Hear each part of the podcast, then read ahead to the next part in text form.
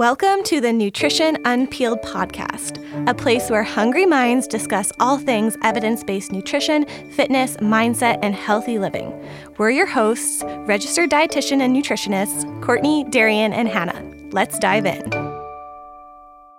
The information in this podcast is for education and entertainment purposes only, so always speak to a healthcare provider such as a registered dietitian who can work with you directly about your unique healthcare needs. Hello, everyone, and welcome back to the Nutrition Unpeeled podcast. Today, we're talking all about pregnancy, nutrition needs, and other considerations. Um, but before we jump in, we're going to share the best thing we ate this week. So, Darian, I'm going to throw you to the fire first. Oh, the best thing I ate this week. Actually, um, a friend of mine dropped off a few loaves of her homemade bread and strawberry jam, and it was just so good. Like, I don't think anything can beat homemade bread. yeah, I tried a slice. I thought it was probably the best br- bread I'd ever eaten. So, yeah, I agree. Hannah, what's the best thing you ate? Um, I'm gonna have to do two things. Both I ate yesterday. So I made a charcuterie board for the first time. So I went to Bulk Cheese Warehouse, got lots of nice stuff. Um, so that was really awesome. And then I also made pumpkin cookies with cream cheese frosting over the weekend. Oh, and wow. they're really good. So maybe recipe coming say, soon. Yeah, put those on the blog. Hannah has a few recipes on the blog confetti cookies, um, Ginger snaps. and then a couple other breakfast recipes, but the confetti cookies are good. So, yeah, we'll have to do a follow up with the pumpkin cookies. Totally. What about you, Um, Court? Mine was probably homemade fresh rolls or cold rolls, summer rolls. I feel like they have many different names, but yeah, I like making them homemade and we made them over the weekend with a few different peanut sauce variations, one with hoisin sauce, and then I always make one that's more like lime and honey and soy sauce. So it was nice to have two options. It was really good. Yeah.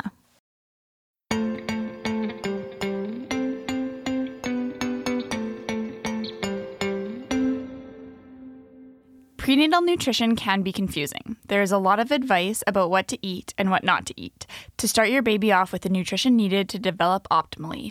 Furthermore, many expecting mothers experience challenging symptoms like morning sickness and fatigue. So, in this podcast, we are going to cover key nutrients to consider during pregnancy and how to source them through food, which foods, beverages, supplements to avoid to ensure a safe pregnancy, and how to use nutrition to overcome symptoms such as morning sickness, heartburn, constipation, and more.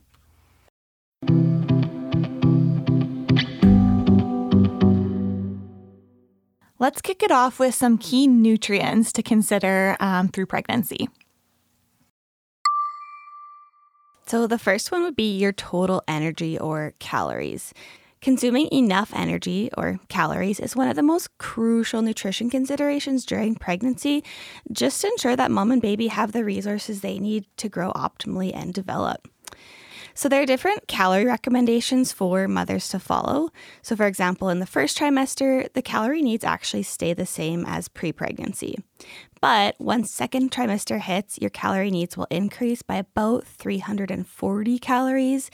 And into the third trimester, they bump up to an additional 450 calories. Yeah, Hannah and I had a little discussion about this in the first trimester. I think it's really interesting that they say that calorie needs don't increase. In my experience working with moms, it's not necessarily that they find themselves hungrier, but oftentimes we're using nutrition to manage different sy- symptoms. So they're eating more regularly, which we'll talk about later in the podcast. So I would never tell an expecting mom, like, don't eat anymore. Your calorie needs aren't increasing. If you're hungrier, you might need to eat more. And I kind of find it like hard. I've never been pregnant, so we'll see.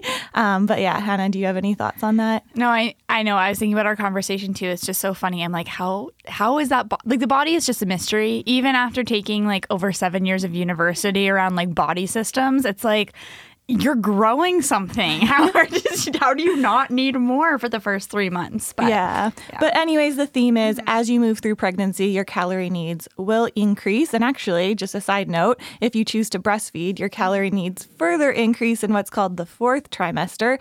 Um, but we won't delve into that in this podcast. So I think that even though Darian shared, you know, the calorie recommendations for increasing in second and third trimester, it's also really helpful to kind of put that into practice because a lot of people don't necessarily track or need to track nutrition at all or calories. So Darian, what's like an example of that kind of around 340 calories that you might need to add in the second trimester? Yeah, that's a great question. So, um, an example could be a serving of Greek yogurt. Maybe you throw some berries and granola on top. Or if you're looking for a little bit more of a savory option, you could have a piece of fruit like an apple, but add some cheese and a hard boiled egg alongside it. Yeah, totally. I love those options. And then what about for the third trimester? I'll throw it over to you, Courtney. Yeah, well, you could, I mean, you could just add more nutrition or larger servings to any meals, but you could also boost those snacks a little bit more. So, Darian had mentioned Greek yogurt with berries and granola. Maybe you also throw a handful of nuts or seeds, boost up the, the calories, add some fats. Um, and then with the apple with cheese and a hard boiled egg, maybe you're throwing some whole grain crackers to go along with it and you're just giving it that extra boost. Yeah, totally. I love those. And so, while these calorie recommendations may be helpful for some, um, we do find the application might not be helpful for all moms.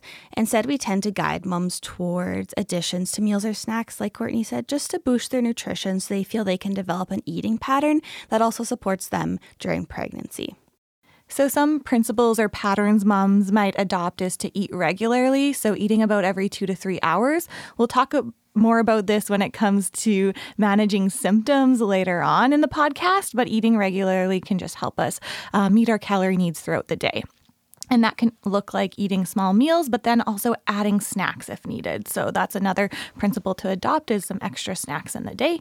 Uh, we can still focus on balancing meals, which is something we talk about all the time in this podcast. So building meals around carbs, fats, and proteins to get those different energy sources in. And then lastly, uh, we do encourage moms to listen to their body cues. So, again, like Hannah said, rather than tracking calories, which likely isn't necessary for most moms, we can instead focus on those hunger and fullness cues and eating regularly throughout the day. Sometimes, you know, with food aversions and nausea, hunger cues can be blunted. So there are some cases where we really need to figure out how we can eat regularly in the absence of hunger cues. So that is something to consider for a lot of moms, especially in the first trimester when some of those symptoms like um, morning sickness or nausea can be a little bit more prevalent. Totally. And I think like an important thing to to say here too is you know all these things that we're talking about as far as the energy requirements and kind of tips of how to get adequate nourishment in is actually not that different than what we'd recommend for anyone pregnant or not. And so i think you know talking to a lot of moms first time moms especially it can be very overwhelming of am i doing what i need to for my body and my baby? And it's like yes of course like well help you and assist you through it but also it does come back to a lot of the basics of nutrition too Another way that your healthcare team will assess if you're meeting your energy requirements is actually by monitoring your weight gain throughout your pregnancy. Totally. So, there are clinical guidelines for weight gain through pregnancy that are associated with the best health outcomes, which you can find on our website in the blog post and also on a things like Health Canada. Um, however, we do recommend that you have a close discussion with your doctor to determine whether sharing the results of your weight gain would be supportive mentally and emotionally. And so, bodies change a lot during pregnancy, and this can be a very hard thing and a foreign thing, even for women. Um, and so, it can be very emotionally charged. And if knowing your weight or the changes in your weight would affect your ability to make nourishing choices, um, then it is completely okay. And you can ask your doctor to not share that with you and just kind of give you feedback of, yeah, we're on the right path, or maybe we need to tweak a few things. Our next nutrient to consider is protein. So, protein requirements do increase throughout pregnancy to support the growth of both mom and baby's tissues. Um, but I will say the recommended daily protein intake is actually pretty easy to meet. So if you're eating regular meals, building protein into meals and snacks, you probably will like definitely hit your protein target. Um, just as a reference, the protein recommendation is 1.1 grams per kilo of protein if we're using that based on your body weight. Of course, though, if you are still doing things like strength training through pregnancy, you might have protein needs above and beyond that to support muscle growth and, and the maintenance of muscle tissue. But overall, it's pretty manageable to meet our protein requirements, but we do still want to think about building protein into meals and snacks. And we will talk about this a little bit later in the podcast, but I will say a common food aversion for a lot of moms, at least in my experience, has been meat. So sometimes we have to consider okay, where can we source protein from foods that you're enjoying? And so that might be one thing that comes up is just like the aversion to protein foods that might make it more difficult to meet protein requirements. What do you guys think about protein powder during pregnancy? Yeah, I mean, many people enjoy using protein powders and bars as a source in their day. And while they might not be necessary to meet your total needs during pregnancy, it might be something that they enjoy using and found that they can tolerate quite well. There aren't any dangers to the isolated forms of protein like whey isolate or plant based protein powders but the supplement industry is not regulated by Health Canada, so it isn't often clear or maybe reliable that what is in the supplement is safe during pregnancy. Unlike whole, choosing whole food sources of protein, protein powders can contain trace amounts or have cross contamination of heavy metals or stimulants or herbs that are unsafe for expecting moms. So, this is kind of why we recommend checking with your dietitian or physician regarding any protein powders, shakes, or bars that you maybe plan on using just to ensure they're safe for you to consume. So, the bottom line here is build protein rich foods into meals and snacks. And if you need ideas, you can go to the blog post that accompanies this podcast episode. Um, and we've highlighted some specific high protein foods that you could look at enjoying throughout pregnancy or really anytime The next nutrient that we'll discuss is folate, so one of the micronutrients. So, folate is sometimes called folic acid, which is the synthetic form of folate that they add to a supplement. It also is called B9. All the B vitamins get two names, which is kind of interesting and confusing, but we'll mostly call it folate or folic acid here. So, folate is really important because it is involved in the development of the neural tube, so the brain and spinal cord. Um, and the neural tube actually forms around the 17th to 30th day after conception. So, you know, sometimes this neural tube's forming before mom even knows she's pregnant. So, for this reason, it's really important that um, any um, well, women of childbearing age are eating enough folate or even supplementing with folic acid from a prenatal supplement.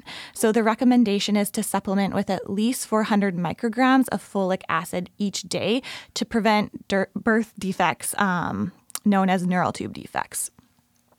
So, as I mentioned, folate is the natural form of the vi- vitamin that we'll find in things like dark green vegetables, citrus fruits, peanuts, beans and lentils, whole grains, seafood, and even liver. And then folic acid is the synthetic form, which is found in supplements and actually fortified into white flour in Canada. So, we'll find it in any food with white flour, um, like cereals or baked goods, or if you're preparing foods with white flour at home. So, Health Canada requires this mandatory fortification um, for the preventative measure um, for neural tube defects just to help make sure that moms are getting enough. I found that so interesting when we were learning about it in school that Health Canada like changed the fortifications so like to prevent it and it's insane how much it's decreased neural tube defects. It's really fascinating. Mm-hmm. a little bit of an insurance policy on folic acid. Um, but of course even though you might be getting enough through diet mm-hmm. it is recommended to take that supplement. So if you are looking at a prenatal supplement it probably will contain at least 400 micrograms of folic acid. Um, but just do that double check to make sure you're getting enough. And then still focus focus on uh, food sources. When I think folate, I always think of the green leafy vegetables. But as mentioned, there are some other sources as well, and you can tune into the blog post for that complete list. The next nutrient is iron. So, our body uses iron to make hemoglobin, and this is a protein in our red blood cells that help carry oxygen to our body's tissues. During pregnancy, you need double the amount of iron that non pregnant women need. And this is just because you have more blood to supply more oxygen to your baby now. Yeah. And we actually did an entire podcast episode on iron and how to source enough iron through the diet and optimize absorption. So if you're interested in learning more about iron, uh, we recommend you go back to that podcast, especially if you're looking to get pregnant or you are pregnant. I think understanding iron is really important because it will be important for you as a mom, but it will also be important when you start introducing solids to your baby at four to six months. So um, to kind of follow up on what you shared, Darian, um, mom passes on their iron store to baby, and then baby isn't ingesting any iron from four to six months. They're just uh, drinking breast milk, which doesn't have any iron. So at about six months, their iron stores run out. So it's really important when we're introducing solids that those foods are iron rich. So learning about iron rich food sources and how to enhance iron absorption is really important at this stage of the life cycle. And also, just as a side note, which your healthcare providers will talk to you about, the iron is actually only transferred to baby at the very last few weeks of pregnancy. And so, this is why um, a lot of premature babies will actually have to be supplemented from birth um, because those stores aren't passed on until close to the end. So, what is the recommendation while you're pregnant for iron? So, the recommendation is obtaining 27 milligrams a day. Um, and this could come from iron rich food like beef, poultry, gamey meat, eggs, and even some plant based sources like beans, lentils, nuts and seeds, dark leafy greens. Um, but as we will, you'll maybe find in the iron podcast, there's different absorption techniques and things that can enhance some of those plant based iron sources as well. Um, but often, just your uh, prenatal supplement is recommended, and typically those contain around 16 to 20 milligrams of iron, um, which is really important just to top up if you aren't getting enough through whole food sources. Yeah, and I think too important to say that's special to a prenatal. Mm-hmm. Multivitamins aren't going to have that, so we they're not, you know, exchangeable. We definitely want a good quality prenatal. All right, next up, we're talking about omega 3s. So, omega 3 fatty acids play a critical role in optimal health, and requirements are thought to increase during pregnancy. And this is because one of the fatty acids, DHA, is abundant in the brain. Um, so, it's really key for the development of the brain, but also eye development and nervous system development. And it's also thought to prevent preterm labor, ensure a healthy birth weight, and even support um, mom's mood during the postpartum period. So, a lot of benefits to um, ingesting adequate amounts of these omega 3 fatty acids. The richest sources of these omega 3 fatty acids are marine sources like seafood and algae. Um, we can also get it from supplements like fish oil or algae supplements. And so, this is where the recommendation for pregnant women to consume two, two servings of fish per week comes into play. So, two servings of fish per week helps us get the omega 3, specifically the DHA, that we need. Um, I will say though, sometimes when they say like eat two servings of fish, I don't love this recommendation because it's not actually steering women towards omega 3 rich fish. So the omega 3 rich fish will be things like salmon or trout, and then also like herring, sardines, mackerel, oysters. Um, those would be the top ones. And then we get little bits from the other fish like the whitefish or the shrimp. Um, so you know, in Saskatchewan, mostly I feel like people are eating salmon, maybe trout, maybe sardines or herring if you love it. Yeah. but we it does need to be the omega 3 rich ones. And so if you aren't sourcing um, those fish, that's where you might look at an omega 3 fatty acid supplement. And sometimes that DHA will come in the prenatal. Um, we want at least 200 milligrams of DHA, but you could add a separate omega 3 supplement, of course, one that has been approved with your dietitian or doctor um, to support you and make sure you're getting those omega 3s in. Mm. So, what about plant based sources of this omega 3? Yeah, so you'll hear a lot about plant based sources of omega 3, so things like canola oil, flaxseed, walnuts, chia seeds. And these are great fats to include, like Include them in your diet, but don't include them as a reliable source of omega 3 fatty acids because they're not efficiently converted to the active forms of EPA and DHA, which is what we're looking for here. So, bottom line is don't rely on those plant based sources for your omega 3s. If you do want a plant based form, you'll want to do an algae supplement that has the EPA and DHA. That's what we're looking for.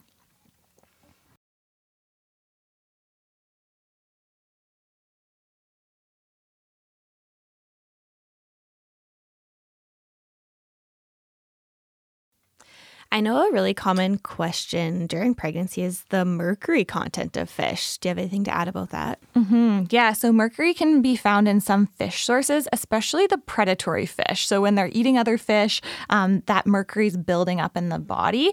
Um, so fish like shark, um, orange roughy, swordfish, and ahi or albacore tuna or the fish of concern. And that mercury can be toxic to humans and the developing fetus. It can cross through the placenta. So we want to be mindful for pregnant women not to have those high mercury fish really at all. And then, you know, for other people as well, they want to limit it to no more than two servings per week. I will say sometimes it gets confusing with the tuna because the ahi or albacore tuna is high in mercury, but if you're looking at different canned tunas, the light tuna or skipjack tuna is low in mercury. So you don't have to completely eliminate tuna. It's just that um, certain type of tuna. So, the bottom line is that pregnant women require omega 3 fatty acids, which can be obtained by having two servings of an omega 3 rich fish per week or by supplementing with an omega 3 fish oil that has at least 200 milligrams of DHA. And you can also look for that EPA as well. The last main micronutrient we want to bring attention to is choline. So, choline is a nutrient that is starting to get more recognition um, as something that is very critical for pregnant moms because it has a role in brain development and gene expression. And we kind of know now that most people don't even get enough choline in their day, um, but the needs from um, moms are actually a little bit higher. So, although the body can produce some choline on its own, it's not going to make enough to meet all of our needs. And therefore, some prenatal supplements will contain choline, but some actually don't. And so we talk to women more about getting it through food. And the good news is one of the best food sources of choline is actually eggs. Um, so oftentimes I'll talk to moms if we can add a couple eggs into the day, incorporate it into a snack or into their breakfast. Um, that is a great way to ensure that they're getting their choline needs. But there are also a few other food sources like liver, beef, cod, soy products, potatoes, beans, and even milk will have some choline in it too. Mm-hmm. Yeah, I'll follow up with two things based on what Hannah said. One is that it's the whole egg and that mm-hmm. yolk. And sometimes we'll recommend clients use egg whites as like a tool to boost their protein. But when it comes to choline, we want that whole egg, we want the yolk. So that's something to consider. And then in a few of our sources, even for iron, but choline, we've said liver, which is a great source of these nutrients, but it's also very high in vitamin A. So if you are someone eating liver regularly, we do want to consider how much you're getting in the week and just limit that. It's a very nutritious food, but because it's so high in vitamin A, we don't want to get too much of that vitamin either. So, the key nutrients of consideration that we explored were our total energy intake, protein, folate, iron, omega 3, and choline. And these are the nutrients that increase during pregnancy. But there are other nutrients that are still very important that we want to think about things like vitamin D, calcium, B vitamins, and electrolytes for hydration, like sodium and potassium. So, we still need to meet those other nutrition needs while pregnant, which we typically can do through whole foods and that support of a prenatal, and then paying a little more close attention to the nutrients that we explored.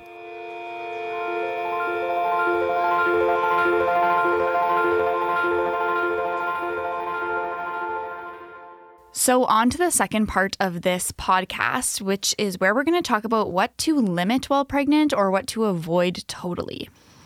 Yeah, I feel like as dietitians, we're always focusing on like this mindset concept of what to add to our diet. But in this case, there are some key things that we really want to take careful consider- consideration of completely eliminating or um, decreasing our consumption of.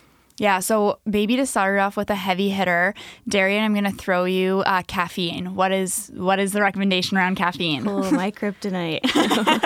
um, with caffeine, a reduction or elimination of caffeine can be important, and that's because caffeine's metabolic rate in the mothers is significantly decreased, especially after the first trimester. So it can actually cross the placenta to the baby, and the fetus does not have the enzymes needed to metabolize metabolize this caffeine. So, therefore, there could be risks to growth and development of the baby. The research regarding safe levels of caffeine consumption is a little bit conflicting. So, for example, Health Canada recommends that pregnant women consume more than no more than 300 milligrams of caffeine per day, and then other authorities recommend no more than 200 milligrams per day. And then when you dig into the research, some researchers say, you know what, maybe it's best to just not have any caffeine at all. So, we did include a few links to different research articles, and so you could explore that if you are interested in learning more about caffeine and recommended restrictions. But we go by Health Canada's recommendation of mo- no more than 300 milligrams per day. And we haven't have some examples of what that could look like in terms of different beverages or food. So you do want to be aware of where caffeine is coming from. And so you're tracking your entire caffeine consumption. So knowing it can come from our coffee and coffee drinks and different brewing styles or sizes will have different amounts of caffeine. But then we can also get it from black teas chocolate, and then some of the energy drinks or pre workouts have a lot. So those are probably ones well, for other reasons as well. Definitely, we're going to eliminate those. And then just being mindful of how it's adding up across the day, looking to keep it to 300 milligrams or less. And then, of course, there might be a personal choice. Maybe you want to limit it even further. One beverage that most authorities do agree upon as far as recommendations would be alcohol. So there is no known safe amount for moms to consume while pregnant for baby, and therefore our recommendation and almost every recommendation is do not drink at all during pregnancy if possible. All right, next up is foods at a high risk of foodborne illness. So, this is where a lot of the restrictions come in when it um, comes to foods throughout pregnancy. When you hear of like, you can't consume deli meats or, you know, no sushi. Uh, this is the reason why is some foods are at a high risk of foodborne illness and certain bacteria like listeria can cross through the placenta and baby does not have the immune system to fight that if they get infected. So it's really important that we're following safe food handling practices and also um, avoiding foods that are at a high risk of a foodborne illness we have a chart on our blog that lists the foods of concern that you want to limit, um, but even some tips to get around it. So, for example, I've had moms say, Oh, I'm really craving like a good sandwich with like some deli turkey meat. And any of the deli meats are at a high risk of foodborne illness, but if you cook them and heat them, then they're safe. So, if you heat your deli meat till it's steaming hot and then you're using it to prepare, I don't know, like maybe you're making a yummy grilled cheese sandwich with some deli turkey, then it's safe. Um, same with with, for example, unpasteurized food. So, like, say you bought some unpasteurized apple cider, you could um, boil it to a rolling boil and then it will be safe to consume. Other common ones that people don't know about are raw sprouts. So, bean sprouts are at a really high risk of foodborne illnesses. So, those are ones that we'd want to eliminate, or if you're cooking them somehow, then they could be safe. I know the one I'd have the most trouble with would be sushi. I love sashimi and like my raw salmons and uh, tuna, but I mean, that would be a higher risk. So you could always get cooked sushi rolls as well, like shrimp or vegetarian rolls um, to get around that and still enjoy sushi through your pregnancy. So, Courtney, you mentioned that you'd be missing sushi maybe, but I'm curious about cheese. Some of the soft cheeses actually are a higher risk, so the yummy ones like brie and camembert, but the hard cheeses will be okay. And so, um, as well as some of the other um, cheeses made from pasteurized milk. Um, so, it's those soft cheeses that we maybe want to look at limiting. So you can head over to the blog for a complete list of foods to be aware of. And then we've also linked a safe food handling guide made by Health Canada. And it's really great. If you've never taken a food safe course, taking a read through for safe food handling is a really good idea to keep you safe and protected from foodborne illnesses. One area that I find pretty interesting is herbal teas. So, Darian, do you want to dive into what's the situation with herbal teas in pregnancy? Yeah. Drinking uh, certain herbal teas, which include chamomile, might not be safe for baby. And that's just because it's been used to stimulate uterine contractions in pregnant women, which could potentially lead to a higher incidence of preterm labor. For now, we don't know if chamomile tea could cause contractions at any point in pregnancy. We just can't conduct studies in pregnant women for ethical reasons. So for now, we just say to not have chamomile tea, tea during pregnancy to be on the safe side.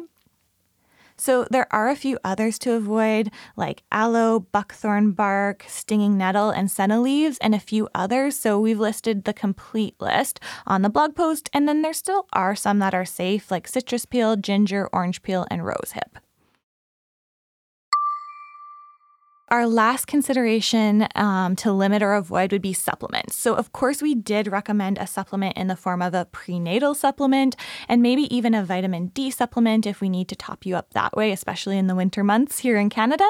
Um, but aside from that, we want to be very careful around supplements. And that's because supplements aren't regulated by Health Canada in the same way that food products are. So, we just don't always know that what they say is in the supplement is actually in the supplement, and there could be other contaminants that aren't safe during pregnancy. So earlier in the podcast, we talked about how some women, you know, might enjoy using a protein powder or protein bars, um, but we want to be very careful about the sourcing to make sure these products are pure. And so for the most part, like a general recommendation would be just to not have supplements. Just stick with your prenatal and, like I said, maybe vitamin D if you need it, and then try to get most of your nutrition from whole foods.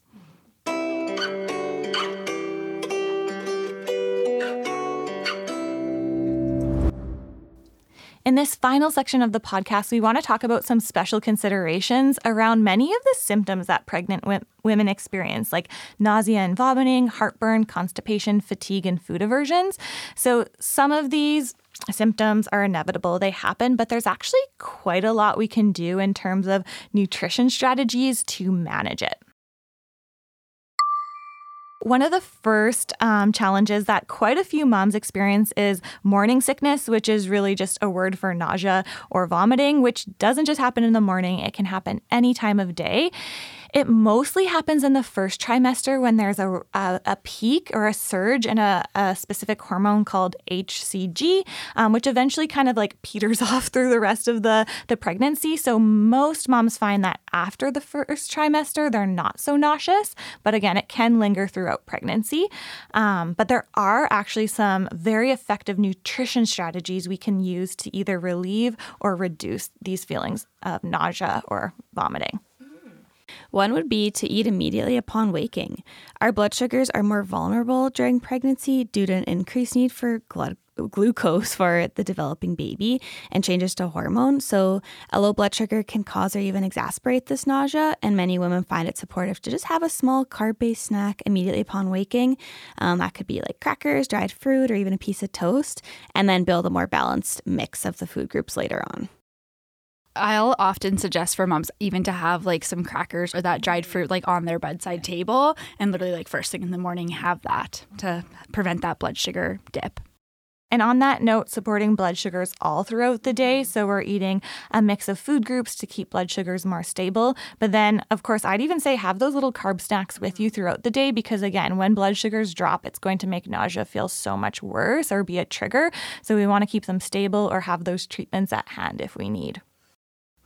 Yeah, so one way to kind of do this is, of course, we talked about the importance of eating regularly, but some women will find that actually eating kind of that frequent small meal structure throughout the day can really help, especially when they actually don't have much of an appetite or they're feeling a bit sick to their stomach. And that just plays into that supporting your blood sugars. And then also, to avoid feeling overly full, which can also exacerbate those feelings of nausea. Yeah, it's kind of like that middle spot. If your stomach's empty, that can actually make it worse, but if your stomach's too full, that can make it worse. So eating regularly helps you like just kind of float in that middle space.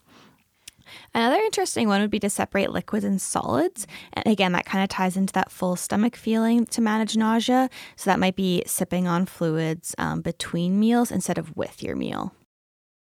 One note to keep in mind too is even though, you know, at times outside of pregnancy, you may feel nauseous or sick to your stomach for other reasons, and, you know, you may kind of miss a meal or go a little while without eating. Um, during pregnancy, this really isn't an option. And that is because energy needs are higher, babies' needs are high to grow and to develop. And this is really where working with a registered dietitian can be useful because they can come up with strategies for you that are not only going to meet babies' needs, but also help uh, manage these symptoms a little bit so it's more comfortable for you too, while still getting in all the food you do need. The next common symptom is heartburn, or sometimes it's called acid reflux. And this is a sensation in the upper part of the digestive tract, including the throat. It's typically caused by an increase in a hormone through pregnancy called progesterone, which causes the relaxation of something called the esophageal sphincter. So, in this case, food pushes up against that sphincter and comes back into the throat, and it's super uncomfortable. And it can be a real hindrance to eating if it's prevalent throughout the day. But there are some strategies to manage it or ease that symptom. So let's dive into those. Hmm. So, the first would be to avoid food and drinks that do make heartburn worse. But again, this is pretty unique person to person. Um, some women find tomatoes worsen symptoms, whereas others find it's chocolate. So, this one might take a little bit more experimentation and um, finding out those unique preferences. Mm-hmm. Yeah. This next tip has come up a few times, but it's eating small, more frequent meals. So the frequency helps us get our energy needs in, but the smaller meals help to ensure we're not putting pressure on that sphincter and triggering the heartburn. So those small meals um, are just enough to move from the stomach to the small intestine and not aggravate the heartburn. Um, but then there's other tips to help that as well, like eating slowly and chewing your food well so it's moving through the digestive tract. Um, it can also be drinking fluids between meals and not with meals so we're not so full and we don't have um, a lot of content in the stomach at one time. It can also be to avoid lying down right after you're eating. And this is really just to let gravity assist in digestion. So if you eat a meal and you lie down, it's more likely again to come up and put that pressure on the sphincter. So if we can stay upright for 30 minutes or so after eating, or if you do need to lay down, maybe propping up your shoulders and head with some pillows, again, just to encourage that downward movement of the contents of your stomach. Mm-hmm. Another one would be to manage fat intake. Um, and that's just because fat slows digestion, which can cause that food to sit a little bit longer in the stomach and put pressure on the sphincter. Um, and that does not mean that we do avoid fat completely because it's a very important nutrient. We need a lot of um, healthy fats in our diet to support a healthy pregnancy and development, but maybe avoiding those higher fat or really greasy meals when it comes to managing that heartburn. Mm-hmm. Yeah, and just spreading your fat sources throughout the day mm-hmm. so it's never too much at one time. Another consideration is constipation. So many pregnant women might experience constipation as a symptom in their pregnancy from iron supplementation or just part of the digestion changes that are associated with pregnancy. Um, it's often caused by increased levels of progesterone as well, and even just a decrease in gut transit time in the second and third trimesters during their pregnancy. Some strategies to reduce symptoms include increasing your fluid intake, so drinking at least two and a half liters of fluid to help lubricate the digestive tract and assist in bowel movements. Um, some women may need more than two and a half liters if you are more active or you have a very high fiber intake.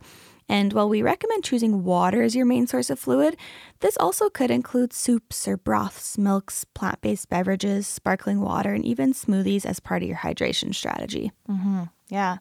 Another tip would be to embrace gentle movement or any type of movement that's safe for you during pregnancy, just to stimulate the bowels to move. So, you know, some ideas would be going for a walk or swimming. And then the final one, when we're talking about constipation, would be talking about fiber content and how much we're eating in a day. Um, so, fiber can help gut transit time to relieve constipation, and you can read the blog post for a complete list of high fiber foods that to include, such as chia seeds, fruits, beans, lentils, whole grains, and avocado. Um, you know, we've talked about fiber quite a bit in previous podcasts, and fiber is something that is a bit of a Goldilocks situation too. So again, um, sometimes a dietitian can help kind of figure out like, are we having too much? Are we having too little? What's going on there? Um, one question I'll say we do get sometimes is should I add a fiber supplement um, to help that? What do you guys think? Well, for the most part, I like to focus on whole foods. I mm-hmm. find they work better for supporting digestion. Plus, we're hitting those key nutrients that we want to obtain. So, there might be times where that fiber supplement is helpful. Um, but for the most part, I try to go the food route with clients. Another consideration is fatigue. So, changing hormones and honestly, just like growing a human can decrease energy levels. Your body has a lot going on. And while we want to make sure that we're eating enough, sleeping enough, um, and supporting our energy levels that way, sometimes fatigue is just inevitable. There are strategies that we can adopt that echo a lot of the strategies that we've already mentioned. So, supporting blood sugar throughout the day with balanced, frequent meals, eating enough total calories and staying hydrated would be some key considerations to help support lo- energy levels throughout the day. Another common concern for women through pregnancy is food aversion. So, changing levels of hormones can just change your food cravings or um, change the foods that you enjoy eating. And so, some women get strong aversions to certain foods. And for the most part, it's totally fine to just avoid a food that you're not into. Um, the only concern would be if you know you're avoiding a food and it's um, making it difficult to um, get the nutrients that you need. So a common one, as we shared earlier, would be protein. So if you have aversions to meat and chicken and fish, and and you're not eating enough protein in a day, then we want to come up with a strategy to meet your protein intake from other sources. So maybe we're including yogurts or beans and lentils. Um, so you know, the bottom line here is avoid something if you don't like it. Your taste buds often will go back to normal after pregnancy. Um, but if you do have concerns, it's really important to meet with a dietitian so we can make sure we're making uh, a strategy for you to attain all the n- nutrition you need through your pregnancy. There are some other conditions that you'll be screened for through your pregnancy, so gestational diabetes and hypertension. So, in these cases, working one on one with a dietitian will be very important to manage it.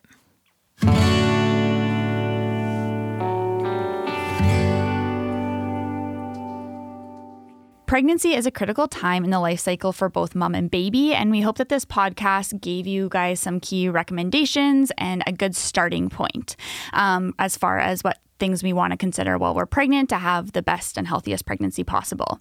However, the fun doesn't stop there. Um, after a baby is born, nutrition continues to be a high priority with increased energy needs if mom chooses to breastfeed, and also the unique needs of an infant who's four to six months old, and then even more when solids are starting to be introduced. And the registered dietitians at Vitality Nutrition are here to support you, whether you are looking to understand and support your menstrual cycle to get pregnant, nourish your body during pregnancy, meet the increased nutrition demands when breastfeeding, or if you require guidance introducing solids to your infant. If you'd like to learn more about this topic, we would invite you to visit our website for an in depth review and discussion on the blog post that accompanies this podcast, as well as reach out to any one of the Vitality dietitians if you have any questions or if you would like to set up some support. Thanks for spending your time with us. To further fill your plate, follow us on social media using the links in our show notes or visit us online at vitalitynutrition.ca. And as always, we welcome your ratings and reviews wherever you listen to podcasts. Stay fed, stay moving, and stay well.